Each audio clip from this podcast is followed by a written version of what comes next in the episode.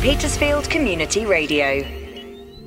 With Petersfield's weather outlook, here's local meteorologist Richard Marks. There is no sign of a breakdown in the prolonged spell of settled weather as high pressure remains obstinately close to the British Isles during the next five days or so.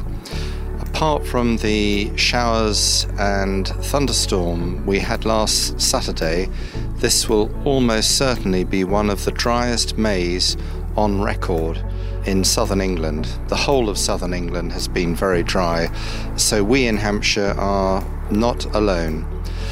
Wednesday will be another fine and warm day, though with some high cloud making the sun hazy in the morning temperatures will reach 25 centigrade, that's 77 Fahrenheit, in the afternoon. Thursday will continue in a similar vein with dry, warm weather, and temperatures will again be in the mid 20 centigrade.